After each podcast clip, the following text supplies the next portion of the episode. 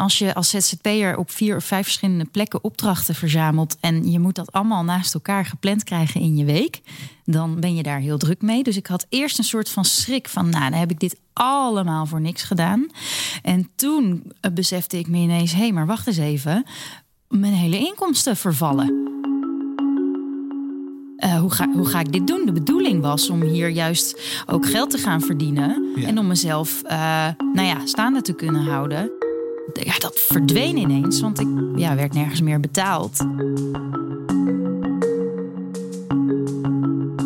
Het jaar waarin we deze podcast gestart zijn, 2020, bleek een crisisjaar te worden. En een deel van 2021 ook. Mensen verloren geliefden, mensenrechten kwamen onder druk te staan en bedrijven gingen failliet. De crisis en alle maatregelen die daarbij genomen werden, hebben hard om zich heen geslagen, waarbij veel bevolkingsgroepen werden geraakt. Dat het mentaal zwaar op mensen drukt, zien we aan de overspoeling in de GGZ. Toch willen we naar een probleem kijken die niet zozeer ontstaan lijkt door deze crisis, maar wel des te schrijnender bloot is komen te liggen. Een tweedeling in ons land op een van de meest essentiële hoofdstukken in onze levens: werk en inkomen. Een splitsing waar enerzijds mensen staan die klappen als dit op kunnen vangen, en anderzijds een groep die des te fragieler geworteld is wanneer er een storm komt. En daar waar ik eerder altijd dacht, ik ben niet kwetsbaar, werd ik ineens heel kwetsbaar. Want ik ging um, vanuit zorg, uh, uh, krampachtig zoeken naar werk. Tijdens een crisis ontstaan er nieuwe situaties op de arbeidsmarkt. Wat zijn de structurele problemen die we tegenkomen in dit soort verhalen? En hoe kan er een situatie gecreëerd worden waar iedereen gelijke kansen krijgt? Want op papier heeft elk mens dezelfde rechten. Maar hoe ziet de praktijk eruit? Mijn naam is David Achter de Molen en voor het College voor de Rechten van de Mens is dit het vraagstuk. Met in deze aflevering de vraag: wie blijken tijdens een crisis het kwetsbaarst op de arbeidsmarkt?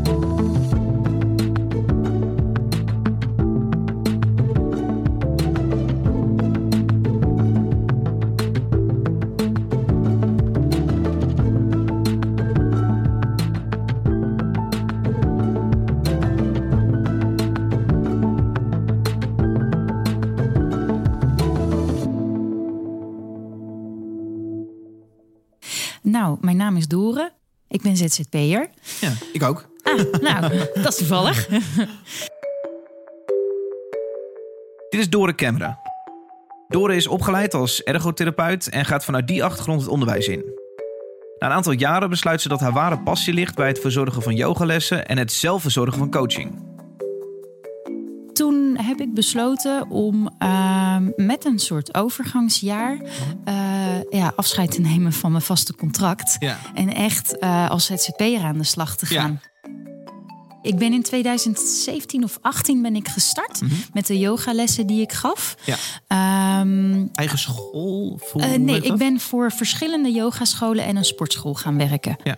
Zo verplaatste ik me door de week naar allemaal verschillende plekken. En dan had ik vaste lessen die ik door de week gaf.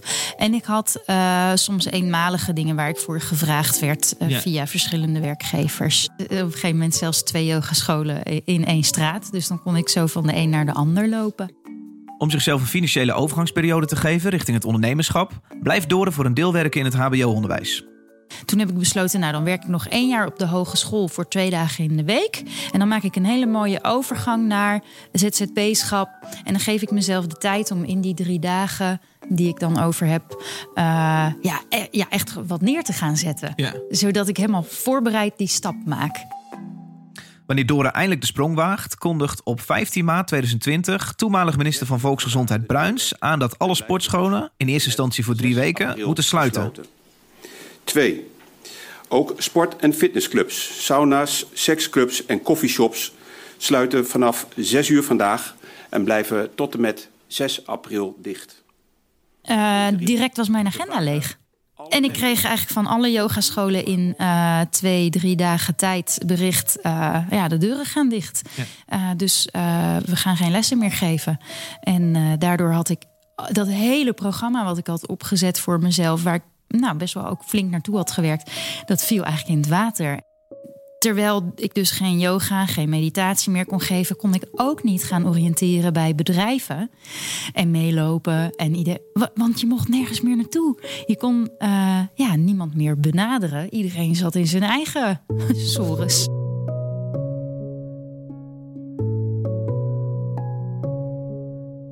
Ja, ik schrok er best wel van. Um, ik heb dus een hypotheek. dus ik, uh, want ik heb mijn uh, woning gekocht toen ik uh, ja, werkte op de hogeschool. Ja, slim. Ja, en ik heb altijd geleerd dat sparen heel belangrijk was. En in de aanloop naar deze stap heb ik ook dat geprobeerd heel goed te doen. Maar daardoor, ik werkte al echt minder dan ik deed. Ja. dus ik had al wel wat geteerd uit mijn spaarpot. Ja, ik raakte wel echt in paniek. Ik denk dat dat ook de grootste zorg is geweest uh, die in het afgelopen anderhalf jaar constant teruggekomen is. De hele tijd denken aan geld en geen geld hebben en geen vooruitzicht in. Um, in, uh, voor inkomsten. Ik ben daar heel veel mee bezig geweest, omdat ik ook stappen wilde zetten. Uh, door bijvoorbeeld van woning te gaan wisselen.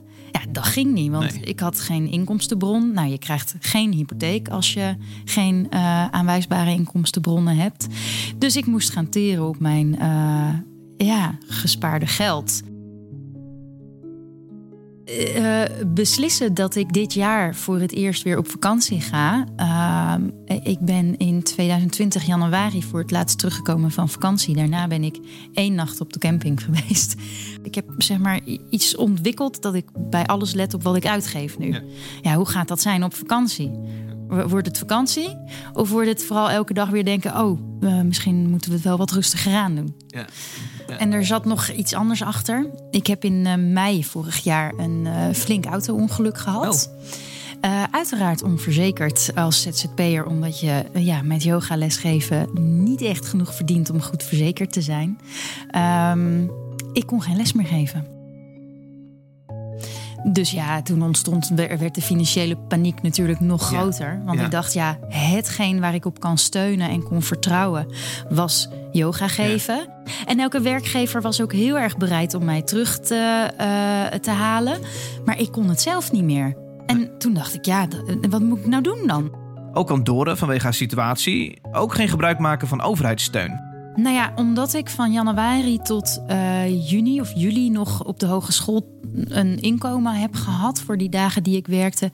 Uh, uh, ja, en het aantal uren wat ik dan daarnaast wel of niet. Het vervalt gewoon helemaal. Ja, het verviel gewoon. Dus ik, ik kon daar. Nee, ik kon geen aanspraak doen.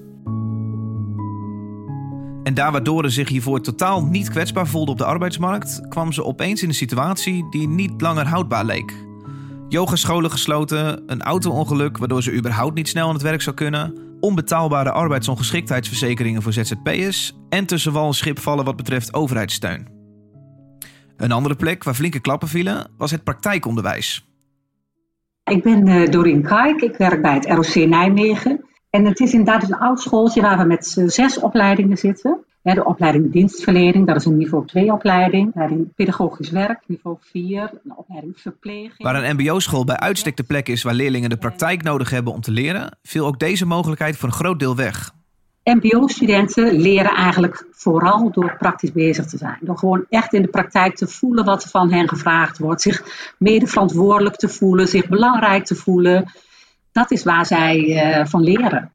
Je hoort de stem van Doreen Kijk, die ook op haar RSC Nijmegen klappen zag vallen, aangezien veel stages kwamen te vervallen bij gebrek aan prioriteit. Ze richtte samen met de opleiding een praktijkleercentrum op. Uh, we zitten in een soort kraakpand. Dat moet je je voorstellen. Het is echt een heel oud schoolgebouw. En is eigenlijk echt ook opgericht uh, vanuit uh, problemen uh, voor studenten die geen stageplaatsen konden vinden. Hoe, hoe, werkt dat precies? Als je bijvoorbeeld een doktersassistent hebt, dan, dan die, die heeft natuurlijk baat bij om twee jaar lang in een ziekenhuis te lopen. bootsen jullie dan een soort ziekenhuis na of hoe moet dat zien? Nou, bij die doktersassistenten dan moet je niet denken aan alleen een ziekenhuis, maar ook huisartsenpraktijken en polyklinieken in een ziekenhuis. Ja. Uh, daar, daar, komen ze te werken uiteindelijk. Hè? Dus die hebben eigenlijk heel goed arbeidsperspectief. Uh, maar uh, door corona bijvoorbeeld zijn, er, zijn er ontzettend weinig begeleiders beschikbaar. En dat geldt eigenlijk voor al onze beroepen.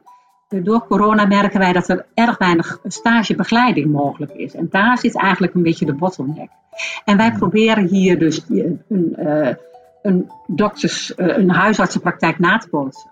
En wij hebben dus uit nood, maar ook daardoor hebben wij ook alweer, zijn er ontzettend leuke ideeën ontstaan. Hebben wij een heel simulantenteam aangenomen, acteurs. En uh, bij doktersassistenten werkt dat echt geweldig goed. Uh, die zitten met de ruggen naar elkaar toe en die bootsen dus triage na. Dat is een beroepstaak van een doktersassistent. En, en de bedoeling is ook om te kijken van hoe serieus is dat? Hoe ernstig is dat eigenlijk? Is het levensbedreigend of kan het wachten? Of, uh, en dat is een beroepstaak die noemen ze triage. En dat kun je dus ontzettend goed simuleren. Dus, dus, op die manier bootsen wij de, de praktijk na en uh, ja, leert de student uh, hoe, wat er van hem verwacht wordt. Doreen legt uit dat het vinden van stages voor de leerlingen elk jaar al een uitdaging is, maar dat het juist nu, door het uitbreken van een pandemie, een onwerkbare situatie werd. Wat bijvoorbeeld bij de, de opleiding verpleging heel erg speelt, is uh, dat er al grote personeelstekorten zijn in de zorg. Mm -hmm. En die, die grote personeelstekorten die zijn eigenlijk nog dringender geworden in coronatijd. He, dus er zijn heel veel verpleegkundigen verplaatst naar waar uh, grote uh, problemen waren. En daardoor is er eigenlijk onvoldoende begeleiding. En uh, opleiden is geen prioriteit geweest. Wat natuurlijk ook logisch was hè, in, in die crisis. Maar dat heeft voor onze studenten ja, enorme gevolgen gehad. Na allerlei pogingen om alsnog aan te sluiten op bestaande hulpvragen, bleek de school haar studenten nergens kwijt te kunnen om ze de broodnodige praktijkervaring te geven. Het ROC Nijmegen richtte daarom begin van het jaar het praktijkleercentrum op om zo enigszins de praktijk na te bootsen om leerachterstanden binnen de perken te houden. Uh, we zijn ook denk ik wel iets uh, soepeler. We zijn echt soepeler geworden. Dus van wat kan online en wat niet. Ook examens online. En uh, nou ja, allerlei mogelijkheden zijn ook wel echt ontstaan gedurende die, gedurende die corona-situatie. En ook vaardigheidsonderwijs is eigenlijk heel snel toch weer opgepakt. Hè. Dus dat, dat, dat, zijn, dat is een klein onderdeeltje van wat wij hier doen. Ja. Uh, maar ik denk dat het heel erg meevalt. Ja, en ook ja. de, de toelaatbaarheid naar volgende schooljaren, die zijn echt wel soepeler gehanteerd, zodat studenten gewoon door kunnen. En niet te veel achterstand oplopen. Maar met name de jongerejaars, die hebben er, ja, die hebben er echt onder te lijden gehad. Maar ook qua, uh, en dat hebben wij hier ook wel gevoeld, qua, wat je ook overal hoort natuurlijk, qua, uh, ja, qua verbinding. Qua verbinding met het beroep waar ze voor gekozen hebben. Daar hebben ze helemaal geen binding. Ze hebben er helemaal geen gevoel bij van waar ze voor gekozen hebben. Ja. Daar hebben ze gewoon uh, stageervaring voor nodig. Oh ja, dit is wat de praktijk is waar ik voor, voor kies. Maar die, ja. die voelen ze nog helemaal niet. Ze voelen ook geen binding met hun klasgenoten. He, daar, dat is ook zo ontzettend nodig als je een beroepsopleiding gaat starten. Van dat, dat, weet je ook nog wel van jezelf. Ja, nou, dan kom je uit zo'n wereld van de van, uh, middelbare school. En je gaat echt starten met een beroepsopleiding. Ja, dat gevoel is er echt veel minder dan andere jaren.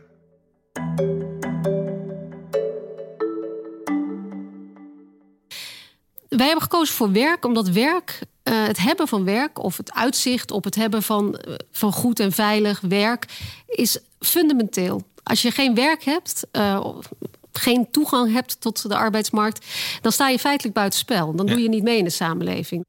Na mijn belletje met Dorien verwelkom ik collegelid Nicola Jegers, die aanschuift in mijn studio in Utrecht.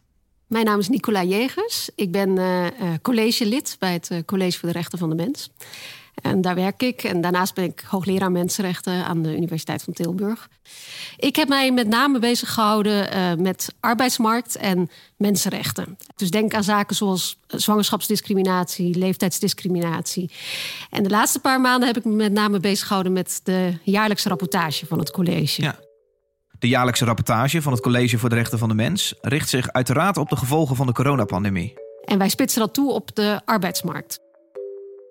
Het hebben van werk is echt, eh, het recht op arbeid is echt een essentieel mensenrecht. En dat om, om mee te kunnen doen in de samenleving. Maar ook zo belangrijk dat de overheid dus allerlei plichten heeft om uh, te zorgen voor voldoende werk, voor veilige werkomstandigheden, voor sociale zekerheid als je je werk kwijtraakt. Uh, dat er geen discriminatie plaatsvindt op de arbeidsmarkt. Als je geen werk hebt, raakt dat ook weer allerlei andere mensenrechten. Hè? Dus ehm, als je uh, niet voor een inkomen, voldoende inkomen kunt zorgen, dan raakt dat aan jouw recht op een behoorlijke levensstandaard. Je kunt in armoede terechtkomen. Ja. Um, recht op gezondheid komt in het geding. Dus het hangt heel erg samen. Het is echt een fundamenteel recht in relatie ook tot andere mensenrechten. Ja. Ik moet, ik moet ook zeggen, als jij zegt je hebt recht op arbeid in Nederland, dat ik ook een beetje denk: oh, oké, als ik dus morgen mijn klussen verlies, dan heeft verantwoordelijk, is de verantwoordelijkheid van een ander, de overheid of zo, dat ik, dat ik werk. Ik merk dat ik ook een beetje zo naar achter ga leunen. Ja, ja, ja, nee, zo is het natuurlijk helemaal niet. Nee, het is, het is, geen, uh, het is niet zo dat je de overheid maar moet zorgen uh, dat iedereen de baan heeft zonder dat de personen daar zelf iets aan moeten doen. Waar het om gaat is dat iedereen, hè, dat zeggen we ook in onze jaarrapportage, de overheid moet zorgen voor een rechtvaardige arbeidsmarkt. Ja. En, en dat houdt in dat um, iedereen, ongeacht persoonskenmerken, dus ongeacht de kleur van je huid of je geslacht of je uh, afkomst. Um, gelijke kansen moet hebben op die arbeidsmarkt. Ja, gelijke ja. toegang. He, dus niet zo dat iedereen maar gewoon uh, een baan moet krijgen zonder daar iets voor te doen. Daar gaat het niet om. Het gaat erom dat iedereen dezelfde kansen krijgt. En wat we hebben gezien in die coronacrisis is eigenlijk dat de problemen die er al waren, want het is, we zijn niet geconfronteerd met iets nieuws, mhm. maar we hebben gezien dat er enorme nadelige gevolgen waren op de arbeidsmarkt mhm. vanwege corona. En die nadelige gevolgen die waren niet willekeurig. Het was niet toevallig dat bepaalde groepen extra getroffen werden. Wat we zien is eigenlijk, eh, zoals het vaak genoemd wordt, eh, de tweedeling op de arbeidsmarkt, dat die verder blootgelegd is en eigenlijk vergroot is tijdens die pandemie. Dus je hebt echt een scheidslijn tussen, laat ik het de kansrijken noemen op de arbeidsmarkt en de kansarmen. Ja.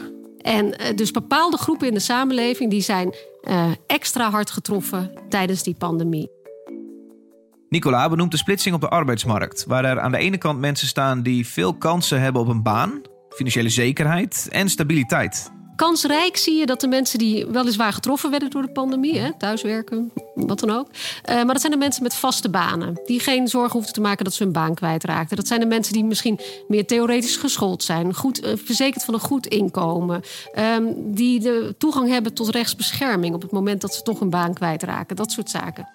Aan de andere kant van die lijn staan mensen die minder kansen hebben op die factoren. En dat zijn allerlei soorten groepen die um, eh, misschien uh, praktisch opgeleid zijn. Um, maar met name vaak in hele onzekere werkconstructies zitten. Dus we zien, hè, we zijn kampioen in Nederland in flexwerken. Ik geloof dat de laatste cijfers waren dat we 1,7 miljoen flexwerkers hebben of ja. zo. En ook ZZP'ers. Ja. Nou, dat waren ook de mensen die als eerste eruit vlogen in de, tijdens de, de pandemie. Ja. Uh, en dat zijn vaak mensen met weinig financiële zekerheid, uh, weinig opvangmogelijkheden. Um, dus die groepen die werden uh, extra getroffen. En wat zien we? Dat bepaalde groepen juist vaak in dat soort onzekere arbeidsconstructies zitten. Ja. Dus um, uh, arbeidsmigranten, um, uh, vrouwen ook veel. Um, jongeren zijn heel erg de dupe geworden. Hè, van, we hadden het er al over, van, uh, van de pandemie. Je, in deze podcast spreek je ook met, uh, met mensen van, de, van het MBO. Hè, die, ja, Doreen. Ja, ja. Doreen, waar uh, 20.000 MBO-studenten zijn getroffen door het feit dat ze geen stage hebben kunnen lopen. En nou, dat zijn dus allemaal groepen. En de jongeren zijn wat dat betreft eigenlijk een nieuwe groep, denk ik. Maar die andere groepen, de, de, um, uh, de arbeidsmigranten, um, die, die, die zijn bekend. De mensen met een andere, um, met een migratieachtergrond, uh, vrouwen dat is bekend dat daar structurele problemen zijn op de arbeidsmarkt. En die werden als eerste getroffen. En die, eigenlijk is dus tijdens die pandemie, die, die tweedeling tussen kansrijken en kansarmen, ja, die is verder blootgelegd en vergroot. Voor de jaarrapportage heeft het college veel interviews afgenomen bij mensen waarbij deze structurele problemen leken te spelen en nog meer zichtbaar werden tijdens de crisis. Zo werd er ook gesproken met Eva, Eva, die is slechthorend en heeft onvoorstelbaar veel moeite moeten doen om werk op haar niveau te vinden. Ja. Had ze uiteindelijk gevonden bij een bank, als ik me niet vergis. En toen kwam de pandemie en zij uh, kon die anderhalve meter afstand niet uh, bewaren vanwege haar slechthorendheid. En werd uh, ontslagen. Ook met de boodschap: als er geen corona was geweest, hadden we je niet ontslagen. En nu zit ze weer, is ze weer helemaal terug bij af en krijgt ze allerlei werk aangeboden wat ver onder haar niveau is. Het inpakken van zeepjes. en, uh, nou, het, zijn, het, zijn voorbeelden van, van uh, groepen waarvan uh, met, met urgentie moet worden, ehm, voorrang moet worden gegeven om deze problemen echt aan te pakken. En ik wil echt benadrukken dat we dat dus ook met die mensen moeten doen.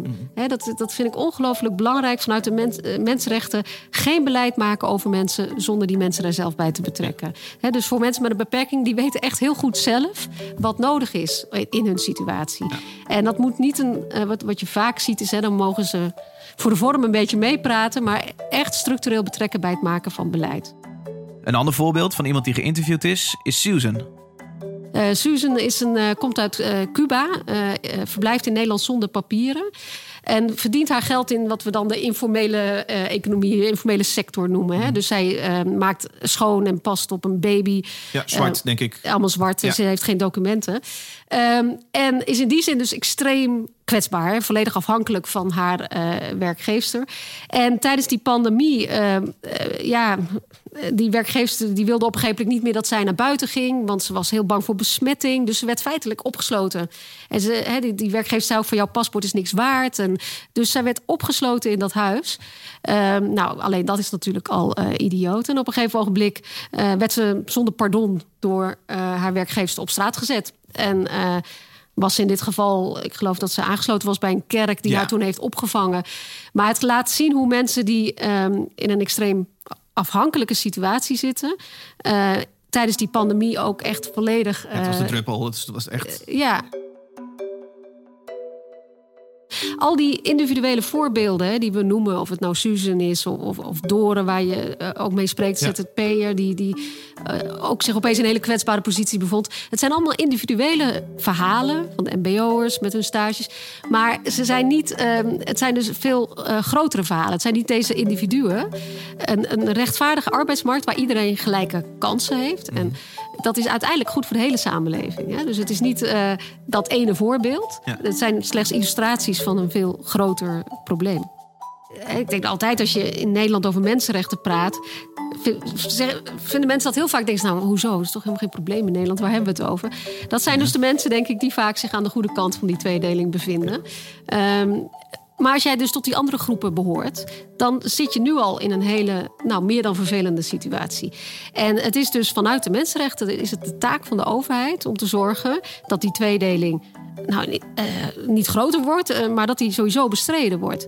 Want we zien dus dat eh, mensen echt in een neerwaartse spiraal terechtkomen. Hè? En, en, laten we die, die nieuwe groep nemen die in een kwetsbare positie terecht is gekomen, de jongeren.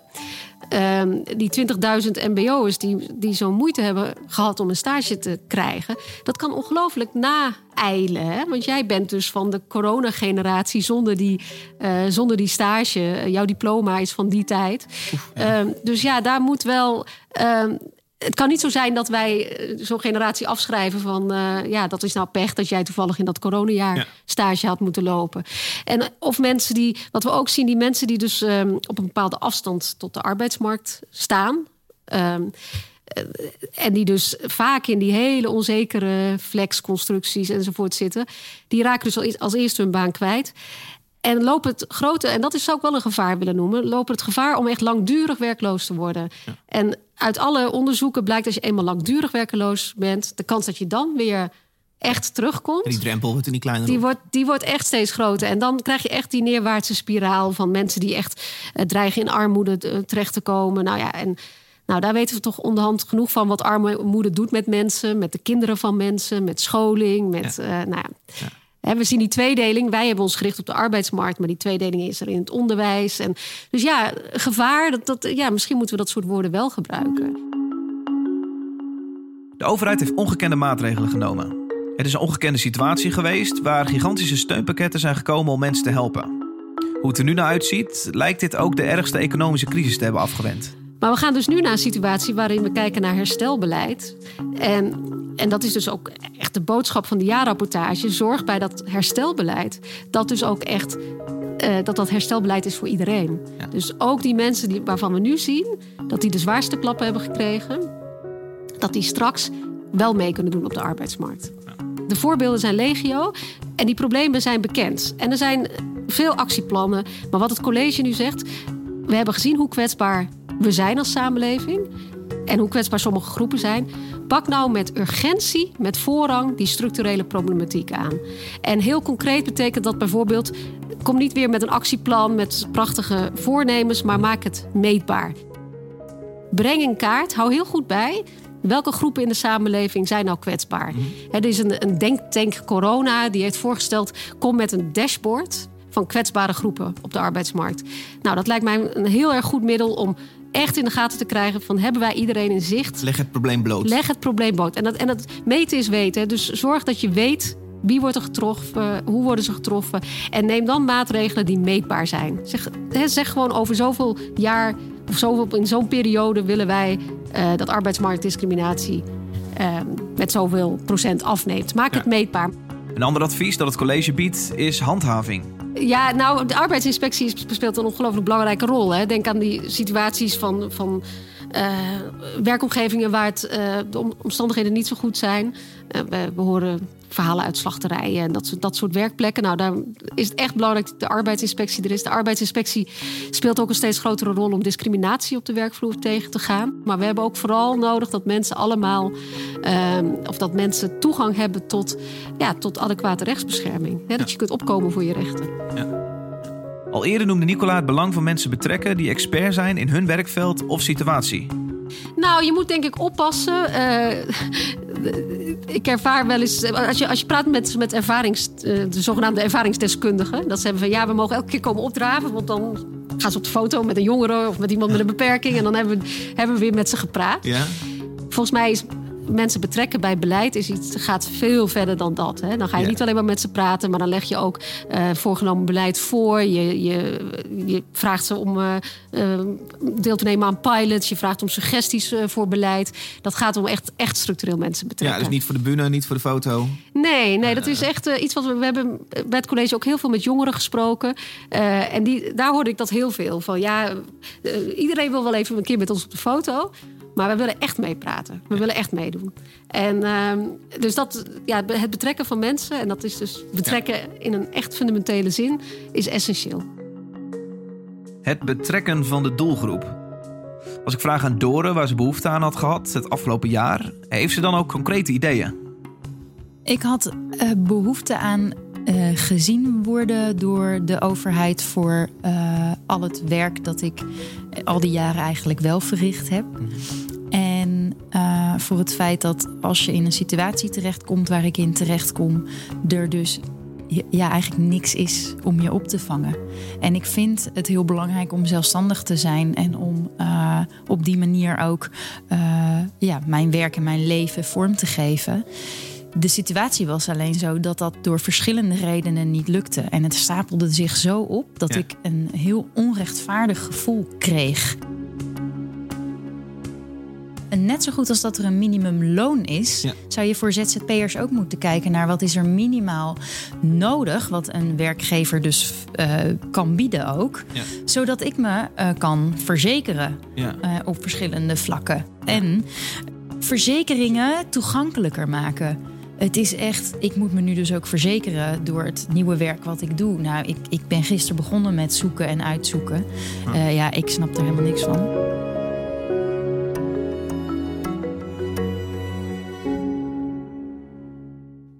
Deze aflevering van het vraagstuk lijkt wat meer gericht op beleidsmakers dan normaal.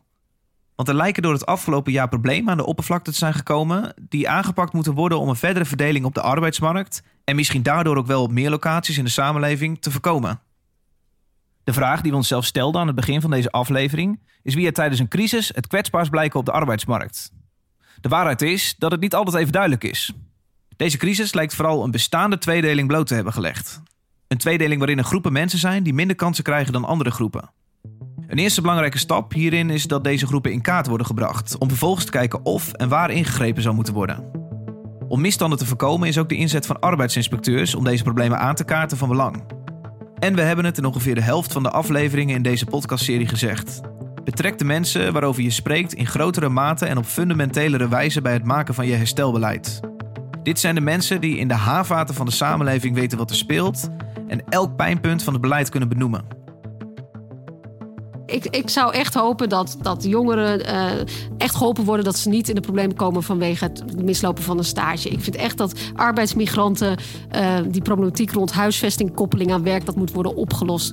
Uh, de, de, de ongelijke verdeling tussen mannen en vrouwen thuis met zorg en werk. Dat zijn, maar dat zijn dus allemaal concrete problemen van verschillende ja, groepen. Precies. Die vereisen verschillende aanpak. Daarom zou ik misschien, en dat is wat generieker en misschien wat dat betreft wat minder concreet. Maar neem mensenrechten als uitgangspunt bij het maken van dit soort beleidsregels. dus kijk naar wat, wat, vereisten, wat, wat zijn de vereisten die aan de overheid worden gesteld. Dus non-discriminatie, participatie, dat soort zaken. Zodat je kunt zorgen dat het voor al die verschillende groepen beter geregeld wordt.